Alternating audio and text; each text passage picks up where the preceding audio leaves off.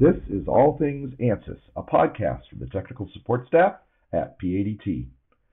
Episode 29, an interview with experienced ANSYS IcePak users, thoughts on the ANSYS sales kickoff meeting, and all that's followed by news and events in the world of ANSYS and PADT.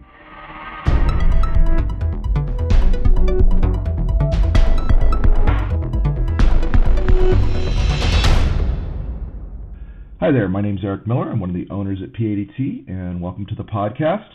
I'm actually recording this, uh, the front and the back of this podcast from my hotel room at the Disney Coronado Springs Resort and Convention Center here at Disney World in Orlando, Florida.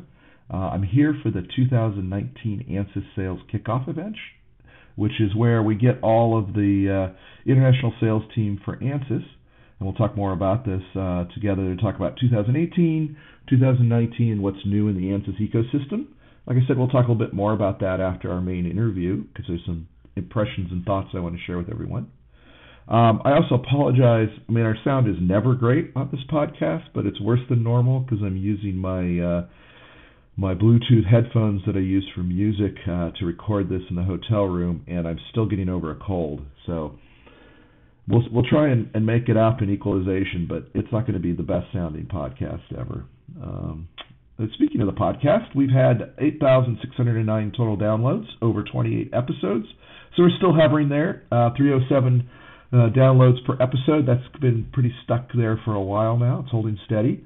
Um, I have learned being here at this event that many of the ANSYS partners, uh, people in sales and development, they uh, tech support, they listen to the podcast. Uh, so you know, there's a lot of people out there that maybe we're not capturing in the statistics, uh, but uh, it seems to be very well liked. And those of you who have been um, guests on the podcast, your your comments and, and, input have been really appreciated by the people in the ANSYS world. So please help us by getting the word out there. Tell your friends, coworkers, etc. Uh, and I thank all of our loyal listeners. And if you have any ideas on how to make it better, as always, email us at podcast at padtinc.com. So on to said piece of entertainment slash information, the podcast. Um, for today's interview, we were lucky enough uh, last Friday to be joined in our offices in Phoenix and Tempe uh, by three engineers from a company you may have heard of, Intel. They, they don't like us to, you know, using their name too much out there. That's why um, it's not going to be in the text on the website, but uh, yeah, there's three guys from Intel. Uh, they've been using ANSYS IcePak in the Internet of Things group, helping understand the thermal behavior of those uh, electronics devices. Um, they will tell you more about what they do and who they are. I'll let them introduce themselves in this interview and what they do, and um, they'll talk about what a what a tool, what what, what they like, what they don't like, uh, what a great tool IcePak is, and how it helps them be successful in their jobs. It uh, it was a really good interview, so please do enjoy. So, uh, welcome to our interview here. We are fortunate enough to have three users from our local campus here of Intel Corporation to talk to us about how they use and like and dislike and all the good things about ANSYS. Um, and we'll start out with introductions. So, why don't you go ahead and get started and tell us who you are and what you do for uh, Intel? Right. Uh, my name is Joe Hansen. I am a uh, thermomechanical systems engineer for the Internet of Things group at Intel. Great. And I've been there just about four years now. Great. Yeah, my name is uh, Steve Langenke. I work on the same team as Joe on the uh, thermal mechanical systems engineering team uh, for the Internet of Things group. Mm-hmm. Um, and been at Intel six years now. Six years, great. Uh, Mike Schroeder. I'm also a thermal analyst on the same group. I've been in that group for the past four years now, and before that, I worked in the assembly test technology division, okay. working in their uh, their thermal fluids lab helping support packaging and uh, uh, manufacturing processes. So that's actually a good place to start. So when when most people think of Intel, we think of that chip that's inside pretty much every computer we use every day. Um, what what actually does the thermal uh, mechanical group do? And and I mean, what did, what do you guys do at the Chandler campus here for people that don't know? Um, specifically for our group, or generally for mechanical? Why don't we start general? Like what what what what they do at Intel here in Chandler, and then let's talk about your group. Sure. Uh, so specifically, the Chandler campus, they have a lot of different um, business groups. Uh, the large one is IOTG, but there's uh, pockets of other different business groups like the data center group. Um, and then they also have the assembly and test technology division, Mhm. which is their packaging arm that does all the packaging for, for Intel products. Okay. Um, and that includes uh, all the package design, and then also uh, they have their what they call their virtual factories there, where they'll they'll actually develop all the processes for making them. Um, so those are the two general kind of uh, jobs. You can kind of get in the manufacturing, uh, uh, technology and development side of it, or you might be able to be able to fall into one of the business division groups. Okay. Cool. Um, as say a thermal analyst, and that they have some mechanical jobs as well Mm-hmm. that are more mechanical oriented, but those are mostly in the data center group where they actually produce product like sockets and those types Okay. of related collaterals, heat sinks, things like that. So most of your coworkers are electrical engineers. Yes. Yeah. And software. So, yeah, and software. so you're holding strong for us mechanical guys. Yeah, yeah. There's few and far And- between. And for those that don't know the industry, when we talk about packaging and electronics, we're not talking about the box that it goes in. We're talking about putting the chip on the printed circuit board and mm-hmm. how all that's connected and all that. So sometimes people don't don't Right. know that. Uh, with, with, when we say packaging, they're not they're not designing cardboard boxes. It's really tough. On uh, LinkedIn will will send me jobs for actual packaging. yeah, exactly. That's totally different. very- So, what about your group? What's what's the focus of the group? Uh, the focus of the group is supporting specifically. Uh, we have a couple of different hats we wear. So one of them is is um, an application engineer. That's an external customer facing, Okay. where we help customers understand how to use um, the specifications that we publish and the collaterals for doing thermal designing, uh, and other other uh, specifications that we have. And then internally, we help you know start to finish some of the products that they have and following thermal concerns. And then um, some of the more fun work we do is when we have reference designs. Great. So um, in order for customers to leverage the products that we're selling, they'll actually build systems, um, you know, from the ground up that they can use in order to jumpstart them and, and help get them out into the market. Very cool. Mm-hmm. Very very cool. Um, so IoT, the Internet of Things, is is big, right? I mean, everybody's connecting everything to the internet and sensors and things like that. So, do you guys make the processing chips, the sensors? What what does your team produce?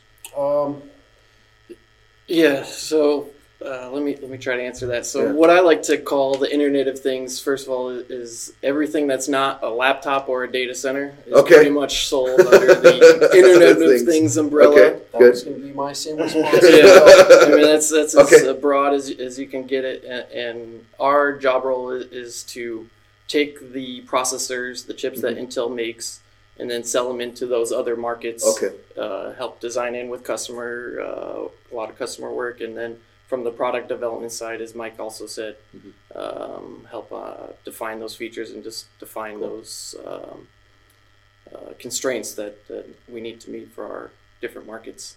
So, autonomous cars would be under you guys. Yeah. Okay. So, very broad. Uh, yeah, yep.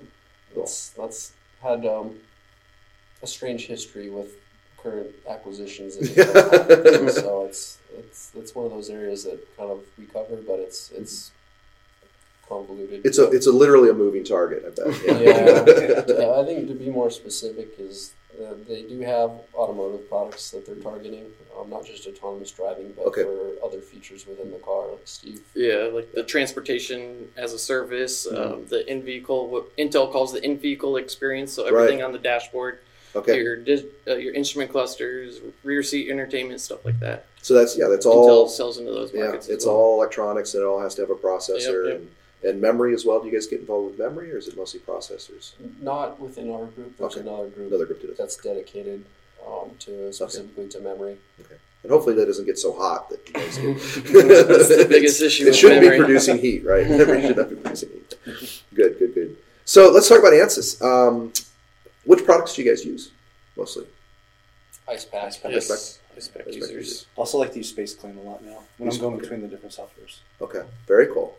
So uh, why, why don't we start? Uh, whoever wants to start with, you know, why don't you tell us how you, you know, why, why you use IcePak and how you use it? Sure. Um, So on our group, we, we do mostly focus on a system level. Mhm. Um, so some of the jobs that we do is for new chips that we have coming out is doing feasibility studies for Okay. targeted markets for certain form factors, whether it's like a server box or um, like an overhead antenna unit or something for Okay. a comms application. It's pretty diverse, uh, automotive applications. Sounds like it. Um, so we'll, we'll build system models and then uh, use our package models within those to check uh, thermal compliance for all the components, make sure nothing's overheating, and then give suggestions about design or if it's for uh, feasibility, for example, Mhm. telling them if they can't run that much power, how much power they can run. Yeah, that's Um, what I was going to say. Define that power envelope that Okay. for the target markets that, that we might try to sell a processor into. Okay. Yeah. Uh, so it can be kind of a tough job in the sense that Mhm. we don't make end products, but we have to know about the products that we're targeting in order to make assumptions for, for those types of simulations. You, you kind of got to guess how people are going to use the product and, and uh, proactively Yeah. figure it out. Yeah, that's pretty pretty good. So you're basically doing virtual testing is a good way to think about it, right? So what's what's the biggest challenge you face from a simulation standpoint? I mean, where do you kind of pull your hair out and go, this this is the part I don't like? Um, Sometimes it's getting those details, trying to Defining the, Defining the the model. Define- yeah. Yeah. how they're going to use it. I would suppose that you know um, the software part aside. Mhm. I mean, the challenge more from just a general process of doing it is, is definitely getting correct information. 'Cause, Uh, at least the communication with Intel, there's a lot, a lot of gray area about Mhm. what the system will actually look like. Mhm. We're, we're guessing since Right. we make chips, we don't make systems. Um, so whether that's for autonomous driving or for, for other market segments, Mhm. uh, that can be certainly be a challenge. Um, That's a good point. yeah, so getting complete information about the assumptions we're making is a challenge. Um, getting uh, there's different levels of detail that we get, so usually we have to bake in a lot of assumptions. We don't have the luxury of having perfectly designed circuit boards. You know, there's Mhm. there's a lot of uh, you have to work with a lot of ambiguity when it comes to to building those. I would imagine that's going to be. I know here at PADT, we do that a lot too, right? Because we get mm-hmm. customers all over the place, and, and I know that it's a it's a go no go gate for a lot of engineers. Because some engineers they have to have everything perfectly defined, or they literally you know have a nervous breakdown. So I imagine mm-hmm. your group, you guys got to be pretty accepting of uh, some gray areas there. Yeah, we are, yeah, we, we roll with the punches. Yep, most That's good. definitely. good, good, good to know. So on the software side, I mean. Um, What's your biggest challenge that you face? I mean, where where where using the tool set? Um, it depends on what in particular. Mhm. Uh, you know, I'd say when it comes to building large system models, there's a lot of nuances with uh, with different softwares that we use that, that we need to pay attention to. Um, getting good component models. You know, sometimes we get two resistor values for Mm. thermals, and ones based on JEDEC standards are great for package to package comparisons, but um, they're not the most accurate for every application. Gotcha. Um, I suppose turning more to ANSYS, if, Mhm. if that's where we're going Yeah. to. Uh, actually wrote an article that I had posted on my LinkedIn account comparing Oh, cool. the three different big softwares. So Okay. FloTHERM, IcePak, Mhm. um, and uh, 6SigmaET. Okay. Uh, and I think there's kind of pros and cons to, to each Always. of them. Always. Um, I would say personally, I find myself using ANSYS more, Mhm. um, and there's a, a few things that I can get into that, that irritate me. But Mhm. the good things that I like about it is it seems to be a very complete, uh, you know, well-rounded software that can pretty much handle every single thing that that I typically need to handle. Good. Um, and I like that it has enough knobs, you know, where Mhm. if I needed to do some meshing or if I, there's certain things that I need to do for, for example, we've been doing liquid cooling in our group. Okay. There's nice features in ANSYS IcePak for that that I haven't really seen in the other Mhm. software. Um, so that if you need to get under the hood, you can go and you can make some tweaks. Good. Um, whereas some, I would say FloTHERM is more lighter, like on the meshing side. Right. It's, it's harder to get it to do what you want to do in some applications for that and get it running efficiently. Yeah, controlling the uh, bleed out and the and the aspect ratio seems to be harder in FloTHERM compared to That, that's always been the differentiator is uh, kind of a, a push button it works for most cases versus okay, it works for most cases, but if it doesn't work, go deeper. And that's Yeah, that's the thing. requires a lot more it. work and a lot Yeah. more time. Where it's, in our areas, uh, we don't have that kind of luxury. Yeah. We got to move fast. We're working on many different things. So How, how's geometry? I mean, I guess you guys are amb- ambiguous a lot. Do you guys create the geometry just kind of a thumb up against a picture, or do you import uh, CAD or ECAD? I'd say ninety-five percent of the time we're generating in Okay. IcePak. Uh, we don't import. Uh, Approximating. Yeah. And using SpaceClaim more, it sounds like for that, or Yeah, if I'm doing some, sometimes some of the CAD import, I'll use the SpaceClaim to simplify it. And Okay. Bring it in. Cool. Yeah, my, my own personal preference is I, I don't like messing with the ECAD. MCAD. Um, I mean, there's the fact that most of the stuff that we would get is in the design phase, so it, oh, good point. it needs to be cleaned up. You know, sometimes they have components laying off in the board because their guys are Haven't put it there guys. yet. Yeah. Yeah. yeah. Right. Um, and it's just it brings in a lot of other junk that um, adds to the amount of mesh, and it, they don't run as efficiently, and you have to check and double check, especially if it's a complete CAD model from Right. like an entire system and not necessarily just board CAD. Um, sometimes it brings in a lot of other junk features that know I'd rather not have. So sometimes uh, my own perspective is working from a simple model Mhm. and then adding complexity when you need to is a better approach to, to run them faster and and uh, not run into problems right then- off the bat. Yeah, and then most of the time, I, you could take a look from you know what what uh, your overall system power is and how maybe some of those smaller features are going to impact. And a lot of ours generally Mhm. are higher power, Right. uh, total system power models. So some of the small little passes or some of the you know ECAD, Mm-hmm. uh, you know in plane stuff, it, it's It's not going to make a negligent difference. Yeah. compared to some of the you know high power ICs in there. So I want all the college students and new users to listen to this because one of the things we often see is, you know, you've got the ECAD and the CAD, the MCAD, and you just want to import it, mesh it, and run it. And you spend more time trying to get that to work often than just starting. So I, I of course agree with you. Therefore, I think you're very intelligent people. but uh, that's certainly been our experience as well. Sometimes it's great. Sometimes you can import it, and it's just it's wonderful works. when it works. Um, and and it, you need all that detail, and you need those. It depends on the application. Maybe an existing product that's in the Mhm. field that you need to ca- maybe fix a fan or something on fan location on. That's perfect for that. But but in most cases, yeah, you just want to get in there. And to me, thermal analysis is a lot about assumptions and simplification and that sort of thing. And, and just reducing the computation time is, is key, especially when you got to run Yes. like a million iterations and Because you guys Trying to- kind of explore the whole design space, right? So you Yeah. all these different things. Yeah. exactly.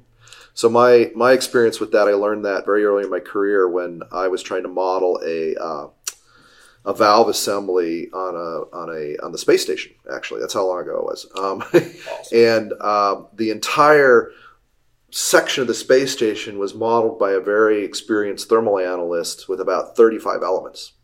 And guess what? He got the same answer I did. so I learned that with thermal, it's more about simplifying it correctly than it is about adding all that detail. So uh, I definitely learned that lesson. I had egg on my face during that design review. so, um, so what's your um, favorite feature in IcePak? Uh, at least for me, we've been doing some liquid cooling models, Mhm. and the fluid blocks has been a very useful tool. Good. Um, that's saved me a lot of time not having to import complex geometry Mhm. and just use tubes Mhm. that are simplified using the blocks, and then it just simplifies that entire fluid flow. Good. Um, so that's definitely been a feature that I, I've liked.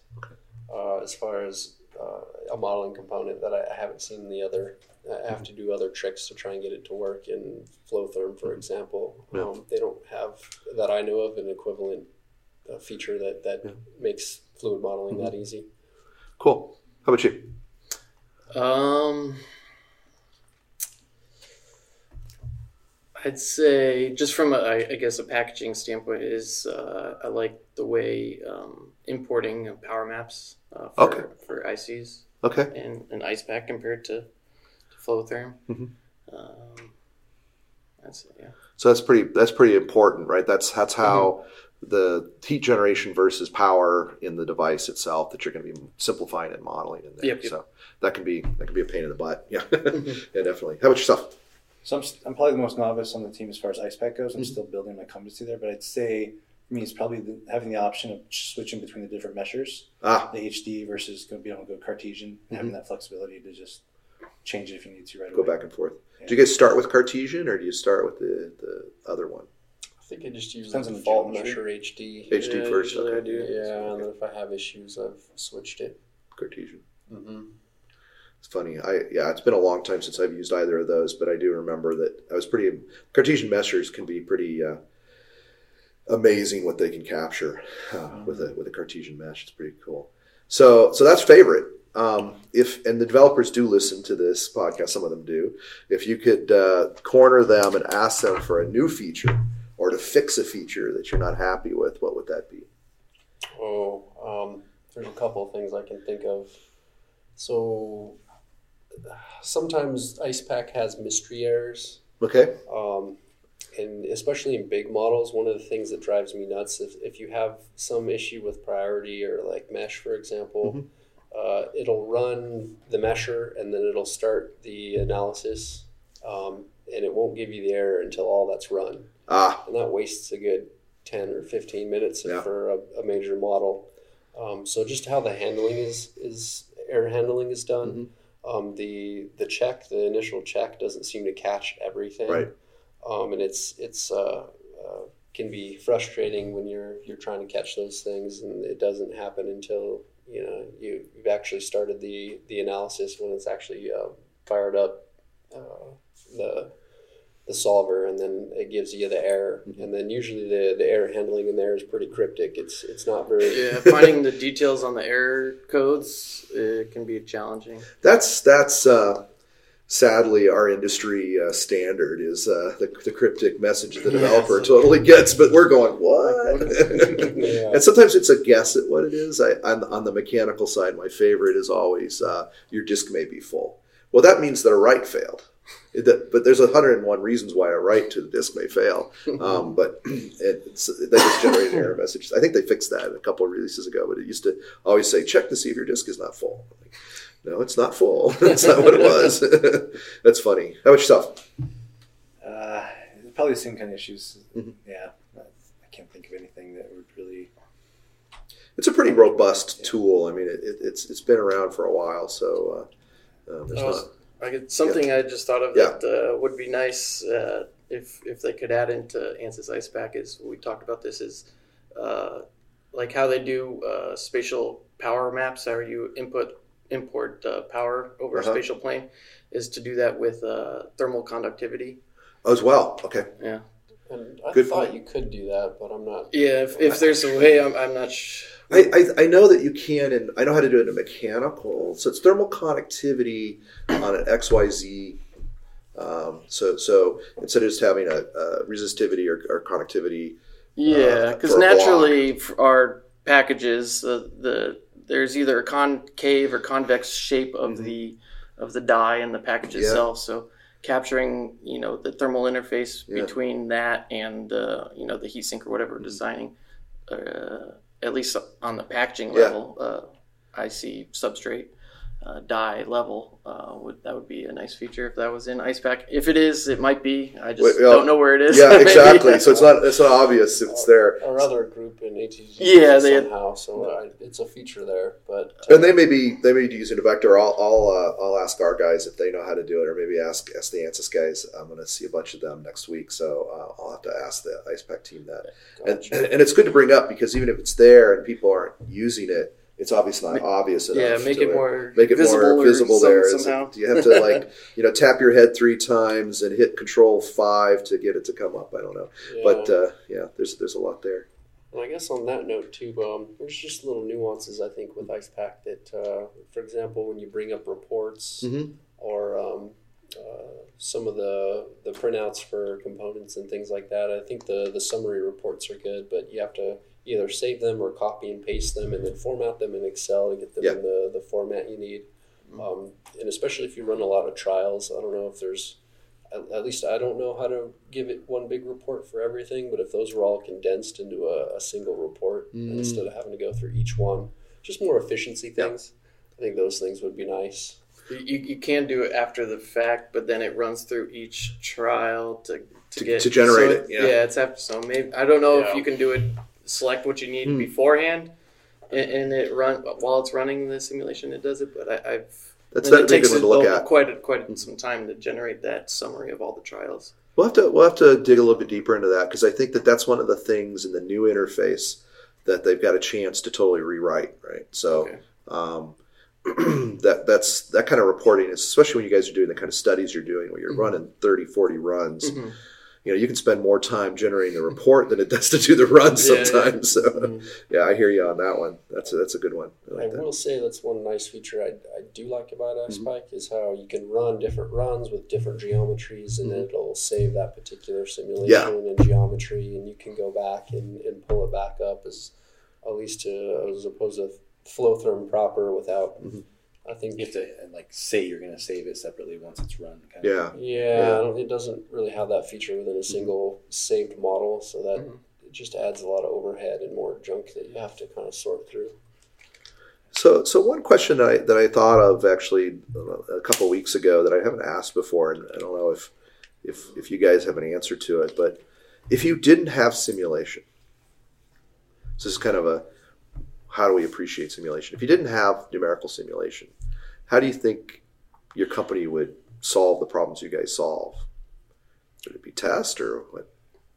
I mean, we're kind of a data driven company, so it seems like ATDD does do a lot of tests. You could probably speak more to that. Oh, But as, as far as from a, a business standpoint, defining some of the mar, uh, you know, kind of helping define the, the market or sell into the markets that uh, you know the marketing engineer they they come up with.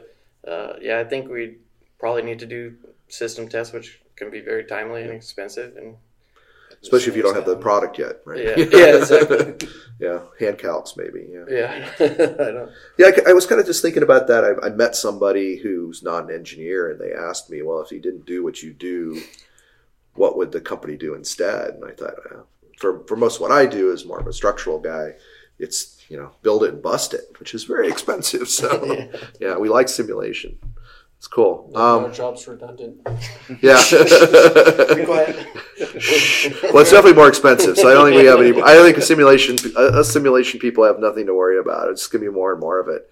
Um, so one of the questions I do like to ask is, we do have students listen and new engineers listen. So, um, you know, what, what advice would you give an engineer that's just maybe in school or just starting their career and wants to get into simulation? What's after you know ramping yourselves up and becoming good users? What what would you tell them to get them there faster? simplify. Don't uh, over engineer everything. I mean, it saves in, in building the model and everything, and, and it really doesn't affect the end result that much. Mhm. And then when you're running a, a bunch of simulations, it really reduces the computation simulation time. Um, oh, that's a broad topic. Well, Yeah. specifically in simulation, I think it's probably important to. Uh, the high speed way is um, learn from your peers, Okay. especially that have been working, you know, for some some time longer. Yeah. Don't Um, assume you know everything. Yeah, That's a good point. I think I was guilty of that when I got out of school. I thought these guys don't know what the hell they're talking about. And I just graduated. yeah. Yeah, no, they did. and that doesn't necessarily mean you have to incorporate you know every single piece of advice you get but um, you know at least figure out what what it is that they do differently Mhm. um, and not just focus on uh, technical details but you know it's about efficiency to some degree too so if, if you're creating big models and you know you think it's cool to incorporate a lot of the nitty gritty portions of, of ECAD and MCAD and importing all those details, but it takes you, you know, 10 hours to run a model. Um, that might not be the best approach. I think streamlining those things to make your job easier and make things go quicker so you have more time to work on other things is probably an important consideration. Cool. Mm-hmm. Anything to add? They pretty much got it there. Yeah, I mean, definitely take. It's important in the beginning to take the time and realize what what what do you really need to focus on, and then not overcomplicate it Um, when you're when you're approaching your simulation. Yeah, sometimes you kind of start running without figuring out what your path is. Yeah, that's that's definitely something. And, and it could be challenging because you, I mean, without any experience, you don't really know. Yeah. Like, how is this? How does this thing over here affect you know Mhm. the flow or temperature? I don't know. That's a really good point. And at least from my own experience, uh, just working within simulation, you get a lot more um, a feel for how, how things should be when you do the experimental side as well. Okay. So I, I'd say to start, you know, it's it's the simulation is good. I'd, I'd say it, having a heavy maybe experimental side 1st Mhm. and then when you start working into the the simulation side, you'll have a better grasp about you know what assumptions you should be making and what is and isn't reasonable and what should you be looking out for. So that real world experience with the hardware, hooking up thermocouples and blowing air across it and measuring stuff really, because that's what you're doing in a virtual environment. But um, Right. you, it, it, you can definitely get your head more around it when you touch it with your hands. I agree with that. Yeah. That and always be critical of your results. I'd Yeah. say you know, there's a few times where I, you know, maybe I forgot to change the Mhm. value on something. There's a lot of stuff you have to input, and if you do any of those things wrong and you're not, you know, looking very critically at, at the results and with some some type of you know disbelief in some regards to make sure that everything is not garbage, and that's you know I, I'd say just jumping and publishing the first set of values you get is usually not advised if you haven't done to thoroughly check it. That's very good advice that I wish I would have had. Triple Yeah. check those values. Yeah, garbage in, garbage out Yeah. is, is very substantial, and you know I'd say not being afraid to just play with with um, you know if you you're not sure if there's something that's having an effect in your model. I mean, actually validating it, running it is is a good way to check to see if you know what you think it should be right is actually working out or not. That's really good advice. Yeah, I, I uh, do you guys do design reviews at all? Probably not in your industry as much. Not so Yeah. much. In aerospace, of course, it's it's just normal. And as a young simulation person, you know, I'd put my color plots up there, and guys that have been looking at these geometries for 30 years and in test as well as simulation go, that just doesn't make sense. I'm like, but the answer is there. Like, it doesn't make sense. Well, yeah, I didn't change value, didn't constrain it properly, you know, didn't do a unit conversion properly. But boy, I was I was convinced that i was right. so true, so true. Um, anything else you guys want to add before we wrap it up? It's been a great conversation. Oh no, not not that I can think of specifically. I guess if they're rolling out a new Ansys IcePak, I would be very curious how that's going to look and feel. Mhm. Um, see how they're they're improving some of those things. Hopefully, they don't remove any of the existing features they had. it's the same thing under the hood. Okay. So it's a, they're just using the uh, mechanical desktop or the uh, electronics desktop. There's a big difference. so the Ansoft tool basically is the front end. Okay, So just a lot more capability and, and uh, gotcha. functionality there. And I know one of the gripes that I've had too is not just with Mm-hmm. IcePak, but with some other software is, is there's usually multiple layers to try and import geometry. Um, and the meshing is is always been a challenge, with, even with, especially with complex stuff. Mm-hmm. Yep. Um, I'd say that the gold standard for me is 6SigmaET has a really simple importing for geometry. Mm-hmm. Okay. You just do an STL file and it meshes it. Ah, Their their built-in meshing rules of thumb work pretty beautifully. Okay. So if there's anything that they can do for that new one, take a look at that they kind of tool. have smart parts. It seems like so it, it Yeah. knows it's a PCB and what those general gridding rules are. Okay. Or, Okay. You know, if you just have a complex heat sink, you can just dump it in there, and it, it automatically meshes it, and you can see the features, you know, in the mesh. It knows I'm a heat sink and knows how to mesh a heat sink. That's Yeah, kind of many- smart. How many cells to put between fans and So I I will. We'll, we'll so so we'll definitely talk to development about that. And either uh, who owns them? Do you know? Can they, are they market? Uh, 6SigmaET is Future facilities. future facilities. So they're available. Okay, maybe just buy them. Yep. That's sometimes it's easier to do that than develop. Um, okay, well, I really appreciate. I learned a little bit, and uh, I love talking about this stuff, as you can tell. And I really appreciate you guys taking out the time to drive over here on a Friday afternoon, uh, on a on finally a clear day in Phoenix. We had a Right. couple days of rain, which is very unusual is. for us. Yep. And uh, so I really appreciate it. I hope to talk to you guys soon. And uh, maybe, maybe after the uh, the new IcePak comes out, we can take a look at it and get you guys' input on it. We'll see uh, how that looks. So thanks a lot. All right, sounds good. thank Thanks for having us. Thanks. Okay, thanks for that. Um, like I said, uh, we learned a lot. We, we went kind of long, uh, as we tend to do on this podcast, but because we were having such a good time. So hopefully you found that useful. Even if you're not an IcePak user, you maybe know a little bit more about the product, and and it's also just a great, regardless of which tool it is, it's a great example of how companies that you know of, products that you use every day, um, have ANSYS. I'm not going to say it. I'm not going to say ANSYS inside. Um, how they have uh, uh, used simulation to drive the product development and make better products. So um, let's take a commercial break, learn something a little bit about other things that PADT does, sells, etc., and then we'll be back to talk about news and events. Hi there. Eric Miller here to talk in a little more detail about a topic we bring up a lot in these podcasts customizing ANSYS products to automate processes or add functionality.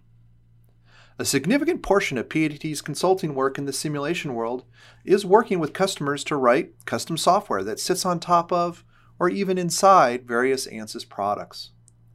These programs can connect a legacy solver, import proprietary boundary conditions, or implement a new material model or custom fluid behavior.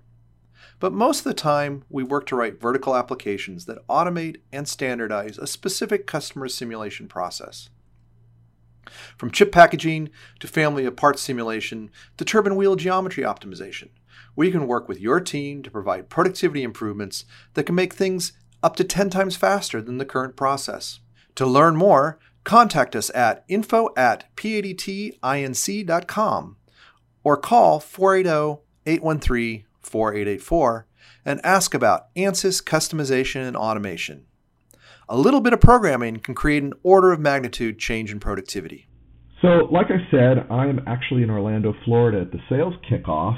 Uh, every year, uh, the worldwide sales team, the ANSYS executives, uh, that includes salespeople as well, channel partners like PADT, um, a lot of the support team that works closely with sales on pre sales as well as technical support for existing customers, product management folks, uh, a few developers here and there, and uh, partners in the ecosystem, companies that make software and hardware that help support the ANSYS world. We all get together someplace. Um, the last two years, it's been here in Orlando, and it's a it's not only just a great networking event where you know everybody's in in one place so we can all talk and catch up, but um, it's also an education event and and an enthusiasm building event. Right, we're we're trying to uh, uh, talk about how 2018 went and be excited about growing the ANSYS ecosystem in 2019. Um, I can't share a lot of what I learned because it's confidential, um, but I can share some general impressions. And my biggest general impression, um, and this this is always true, but maybe more so this year. I think a lot of people besides me commented on it that have been around for a while. Is um, what a, what it, I mean, it's close to a thousand folks here, uh, maybe a little bit over a thousand. The biggest impression is the enthusiasm and intelligence of the people in the greater ANSYS family you know, all the way from Ajay, the CEO, who's just a brilliant guy, um, down to um, the poor intern that was slugging uh, projectors around, getting things hooked up for presentations. Everybody's just very smart and very enthusiastic about what we're doing here. Um, I think the other impression I got was how much people, especially on the sales team, like what they do. And um, if you've ever been to these kind of events, you, there may be a little bit of drinking, maybe not necessarily. Um, and sometimes some people get to that uh, end of the evening when the bar is about to close. They're like, "I love you, man," and there's hugging and and discussions about how important we are in each other's lives, even though we just met. Um, what happens here, and happens this time, is it turns into instead of that into admissions that they love their customers um, and they're so happy to be selling stuff many people have worked in other software companies or maybe selling hardware, maybe even other industries outside of engineering equipment and, and software. And they're just so happy to sell something that works and that makes their customers so successful. Um, so there's a lot of those admissions of, you know, wow, it sure is nice to be doing something um, where you can work with really cool customers and they're thankful you know, you're not you're not forcing them to buy something they don't really want. You're helping them maximize their investment in a tool that really works. And uh, and I, I feel that way all the time too. I, I always every time I I'm in front of a customer and see how they like like the folks we were talking with at uh, Intel in the interview. It's just it's so nice to work on something that works. Um, so that that that was kind of the other theme that was kind of running through everything. Um, you know, our product family has grown so much uh, over the years and so diverse. Sometimes we we uh, it's become a forest. There's not just one tree anymore, and we we forget what we're doing. And these events kind of help us bring it home. Um, I could talk a little bit about you know what's going to be new in 2019. Uh, we'll talk in more detail about this, these things, and many other things as we go over what's in the latest releases as they come out.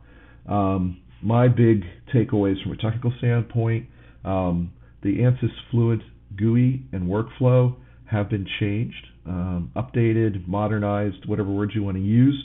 But um, I think in the past people may have considered Fluent kind of a cumbersome uh, way of building and, and uh, post processing um, CFD models, but that's no longer true. Uh, it's a really cool. Uh, they really put a lot of thought into it. Really got a lot of user input.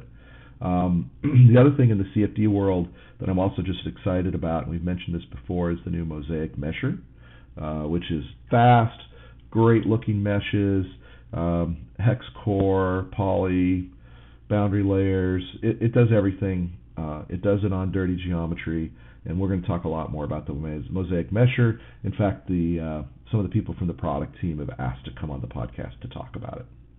Uh, mechanical side, there's been a lot of just general improvements across the board.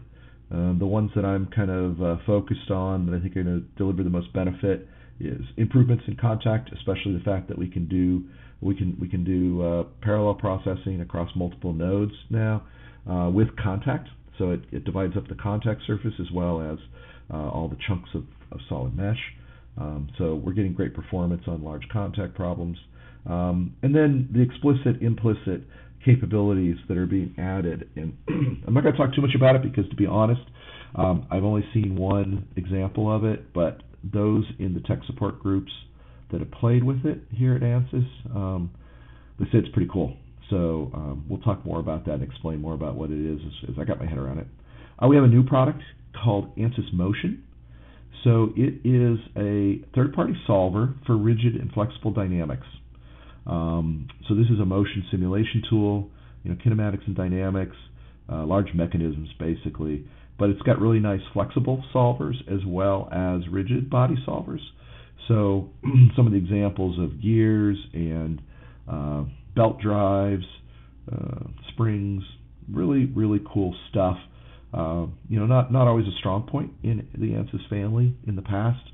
So by uh, creating an interface to this third-party product that we'll be now reselling, this is kind of like how we sell LS Dyna. Um, a, we have a, a, pre and post processing capability for LS Dyna, but the solver is made by LSTC. Uh, this tool is the same thing. Um, we'll have more details on that as we learn more. This is the first we've heard of it.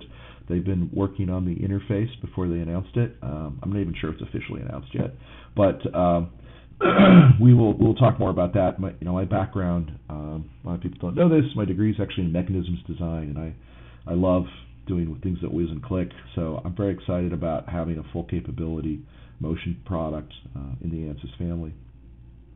On the electronic side, um, maybe I'm biased. so the thing I paid attention to was the inclusion of thermal and uh, mechanical type capabilities in the electronics desktop. So those people that are working on chips, chip packaging, boards, uh, enclosures, uh, don't need to leave that environment. They'll be able to run uh, IcePak. Keeps migrating over there, as we talked about in the interview. Um, there's uh, also some mechanical capabilities that are moving under that, so that you know if you're working on that kind of geometry, you don't have to go over to mechanical to do the mechanical stuff. So more and more of that as things come out. we also got a great presentation from Judd Kaiser here at ANSYS Inc. about the ANSYS Cloud, so that there's now an integrated solution at 19 that allows you to basically, if you if you own uh, uh, time on their cloud, you buy some time on their cloud. Uh, with a push of the button, you can solve on the cloud. So if you're running out of time, need to run a bunch of parallel jobs, um, you can go ahead and do that. We'll of course talk more about that as time goes by, but you know we're making cloud capability just easier and easier as time goes by. There's a lot more um, that we'll cover in future episodes. we, I did. Many people asked if they could come on and talk about their product, so we'll try and schedule that. We may do some shorter episodes where we just don't uh, do this front and back stuff and just have some interviews. Uh, one other thing that that I want to talk about before we move on to news is there's some technology uh, trends out there that are kind of driving where where technology simulation technology is going. Uh, what's what's what's driving the demand for new capabilities and features. Um, the first is this transition from LTE cell tower type communication to what's called 5G. So this is going to be a much faster, higher bandwidth way of uh, not just our cell phones, but all these devices that connect to networks. uh, will be able to communicate. And so there's a lot of work that needs to go into those. It's more power, fancier antennas. I'll be honest with you, I don't understand a lot of the stuff they talk about when they talk about this 5G stuff. But the ANSYS product family is, is really oriented towards making sure that people who are making equipment to support this transition to 5G uh, can simulate and get to market faster using simulation uh, and build better products using simulation. So we we talked a lot about that. Second was autonomous vehicles. Um, you know, not just the Optis tool set, but there's a lot of other things that the whole ANSYS family gets involved in for building the sensors and the systems around autonomous vehicles. Um, and uh, electrification is the other thing that we're seeing um, across aerospace and automotive is moving from internal combustion uh, to electrical uh, systems, full electrical systems, whether, and mostly battery powered. So, and everything that's involved in that. So, a lot of battery simulation. If you, if you don't remember, we talked in an earlier podcast about that Pikes Peak Challenge, where that VW electric car, Volkswagen electric car, just shattered the record for climbing Pikes Peak. Um, and that's just a great example uh, that we could talk about because it was a marketing thing for Volkswagen. Um, and ANSYS stickers are on the front of the car for a reason. They they wouldn't have been able to make that challenge without using simulation, um, especially on the power management side of things. The batteries would have overheated and not delivered enough power. So all sorts of things uh, along those uh, that are that are impacting the simulation tool set as far as how the tools are being used. So look for that in the future. Let's move on to news. ANSYS stock, uh, like I said, it's uh, January 22nd. Uh, in the morning before the market opened up, it was at 161.71. Uh, it bottomed out somewhere a couple weeks ago at 130s, low one, mid 130s, but it's headed back up right now. Um, one thing I did that I hadn't done before is I went over to the Yahoo Finance and plotted the S&P 500 um, over the past 12 months, along with the ANSYS stock over the last 12 months. And guess what? Uh, when when the stock market crashed, the ANSYS stock crashed. It seems to be uh, tracking quite well, and um, it's outperforming over the last 12 months the S&P 500. So what more could you ask for when general economic situations are as they are? ANSYS will be doing their earnings report supposedly on February 20th. So that's where we'll learn uh, how they did in 2019 uh, after three strong quarters. Uh, uh 2018, I'm sorry. Um, it's the earnings report is the first one of 2019, but it's going to cover the full year of 2018, and we'll see how they did after three strong quarters, uh, the first part of the year, and how they did in the last quarter. So I have no idea. I'll be waiting with you guys to see how it went. Um, we also got to uh, hear about a, a new acquisition that happened while we were there at the conference. The the, the new the new uh, company that's joined the ANSYS family was actually there negotiating um, so that they could announce it and then meet everybody on the sales team. It's a company called Helic. Um, as the name sounds, uh, it's it's from Greece, Helena, and uh, they they've entered into the official wording is they've entered into a definitive agreement to acquire Helic, the industry-leading provider of electromagnetic crosstalk solutions for systems on a chip. So again, this is in the electronics area, very specific to these very high density. You know, we used to put uh, printed circuit boards with a bunch of stuff on it, and we started putting stuff in in um, uh, chips. Now we're putting everything in a single chip, so entire systems on a single chip. As you can imagine, there's a lot of power going through a very small nanometer type geometry, and so the electromagnetic waves cause a lot of crosstalk. Um, is the uh, the leading tool out there, uh, industry leading provider of, of a tool to model that crosstalk so those electrical engineers and mechanical engineers that support them can make good chips, systems on a chip. So we're very excited about that addition, um, is filling out that portfolio and helping people on the electronic side.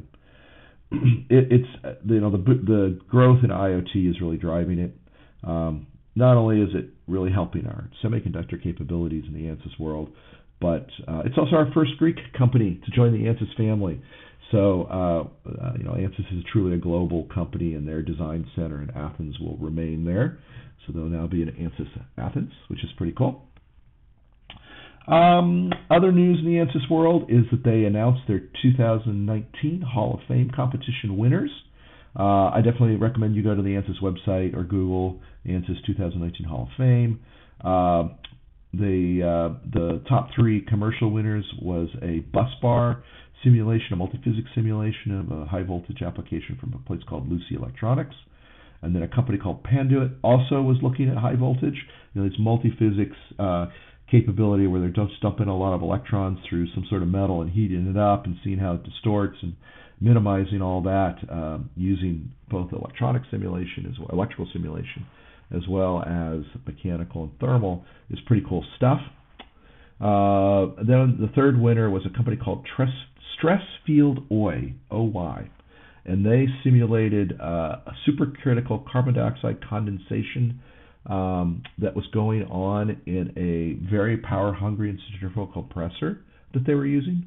So they're they're they're basically uh, pumping carbon dioxide and it's condensing when it gets supercritical, and that makes it really efficient. Um, so they they used uh, the ANSYS tool set, I believe it was CFX, to optimize that uh, impeller, that centrifugal pump, and um, that allowed them to basically make a more efficient device, use less energy. It's a it's a it's a uh, uh, was listed as a considerable decrease in the annual use of primary energy source for this device.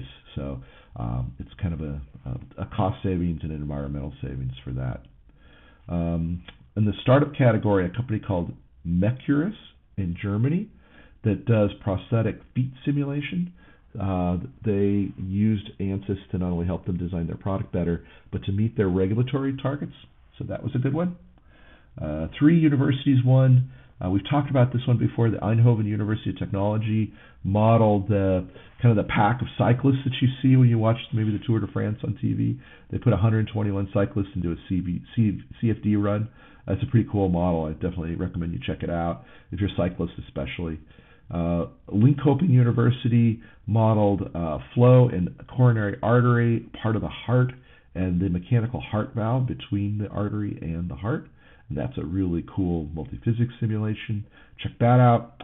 And then Oklahoma State University, uh, also in the medical space, this is a digital twin. They created a uh, model, a flex and elastic lung model, based upon a CT scan of a real patient's lung. So they could look at how uh, drugs introduced through an aerosol sprayed into the into the lungs uh, fill out the lung and actually treat cancer in the lung. So, you know, use use in the medical space of digital twins to understand the behavior and optimize the design of the products. So pretty cool stuff. Check it out. Uh, think about what you're working on. Maybe submit for the 2020 Hall of Fame. Uh, it's always good to see how people use the tools. Events coming up. Uh, at PADT, we've got uh, Photonics Day at the end of February, the 31st of, excuse me, end of January, 31st of January through uh, February 1st. I'll be down in Tucson, Arizona, which is the mecca for all things optics. And this is their big annual event where people from around the world come visit us in the desert to look at saguaro, uh, eat tacos, and actually, we, we eat uh, burritos down in Tucson. Um, and talk about things to do with light and how to make it and how to transform it and how to utilize it. Um, I'll be presenting actually on 3D printing um, for uh, optics, but uh, do do do check us out if you're if you're in the optics world and coming to Photonics Day down in Tucson. Please stop by. Uh, we'll also be uh, February 5th through the 7th. I'll be at the Pacific Design Show, giving a presentation um, as well as we have a booth there. We'll be helping to represent ANSYS uh, and we'll be in that booth um, over in I think the medical section of the floor. So do stop by if you're in Southern California and you're at the Pacific Design Show in the MD and, MD and M West. Uh, we have our Tucson during that same period, uh, February 6th. We're doing our Tucson ANSYS User Conference. So we have quite a few users down there, and uh, we're all getting together to talk about uh, mostly doing user presentations. Some of our engineers will present as well. So uh, it's really kind of like the event we did in Phoenix a month or two ago, uh, but down in Tucson for our, for our users down there. Upcoming webinars on the 13th, we've got one where we're going to talk about the Fluent, what's new in Fluent at 2019 R1. Highly recommended. Um, even if you're not a CFD user, you should know uh, what's in Fluent, and maybe you should be a CFD user. It's pretty easy to use now. It's, it's nice. Um, 27th through 28th is a startup event that I will be at called Venture Madness in Phoenix. So if you're attending that, stop by and say hello. I should be judging as well as uh, mentoring some companies at that. Um, then we've got our mechanical update webinar. Uh, I'm going through March, just so everybody knows. So uh, we got a lot to talk about in mechanical, uh, so we'll, we'll pack it into an hour. That's going to be on March 13th. March 20th, we'll be at the Hill Air Force Base Technology Expo up in Utah. So uh, if you're going to that, that event, stop by our booth and say hi. On the 21st, it's very special. Um, if we have your email address, you probably got an email about this, but it's our 25th anniversary celebration. Uh, we've mentioned before, PADT's turning 25 in 2019, and uh, we're having a big party on the 21st. So if you're anywhere near Tempe, Arizona, uh, on the 21st, you're invited. Even if you didn't get an official invite, uh, go to our website and you, you, can find a way to register, so we know how many, how much uh, barbecue to order. It's just going to be a big party. It's not so much a marketing event as a gathering to thank everybody for our 25 years of success. And then finishing out the month, uh, the AZ Tech Council MedTech Conference is going to be on the 28th. And uh, we're not quite sure what the uh, speaking opportunity is going to be, but we are going to be speaking at that event, and we'll have a booth as well. So that finishes up uh, this podcast. Um, I do want to mention in the last podcast, I said I was going on my first cruise. I survived, uh, obviously. I made it back, even though I, I was in Miami for that, and I had to come back a week later to go to Orlando. Um, it was a lot of fun. Uh, as I mentioned, it was a Star Trek cruise, so it was like a convention and a cruise all in one. It was my first for both. Um, it was really cool. What a what a great, nice group of people, and I get why people go on these uh, themed cruises because everybody around you shares the same passion. And I don't. I'm a Star Trek fan. These people are really Star Trek fans. I was an amateur compared to them. But it's nice to be standing in a line with a bunch of strangers, and you can all talk about something um, because you all share a passion for the same thing. So I had a lot of fun. Um, I didn't connect with any ANSYS users. Met a couple of engineers, but none more ANSYS users. Um, so we didn't record any podcasts on that trip, but uh, maybe next time. Um, continue to wish everybody a fantastic 2019 as we're still in January. We can still say Happy New Year. Uh, don't forget to subscribe to ANSYS emails at www.padtinc.com slash opt-in, O-P-T-I-N.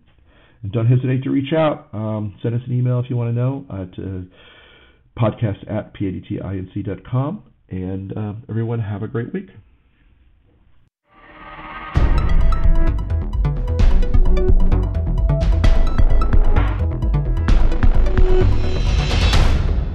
Thank you for joining us for the All Things ANSYS podcast, episode number 29. As a reminder, this podcast is not affiliated in any way with ANSYS Inc., and the opinions expressed are those of the people on the show only, and not of their current or former employers. For more information, visit www.padtinc.com/blog, and please share your thoughts and questions through email to podcast at padtinc.com. See you next time.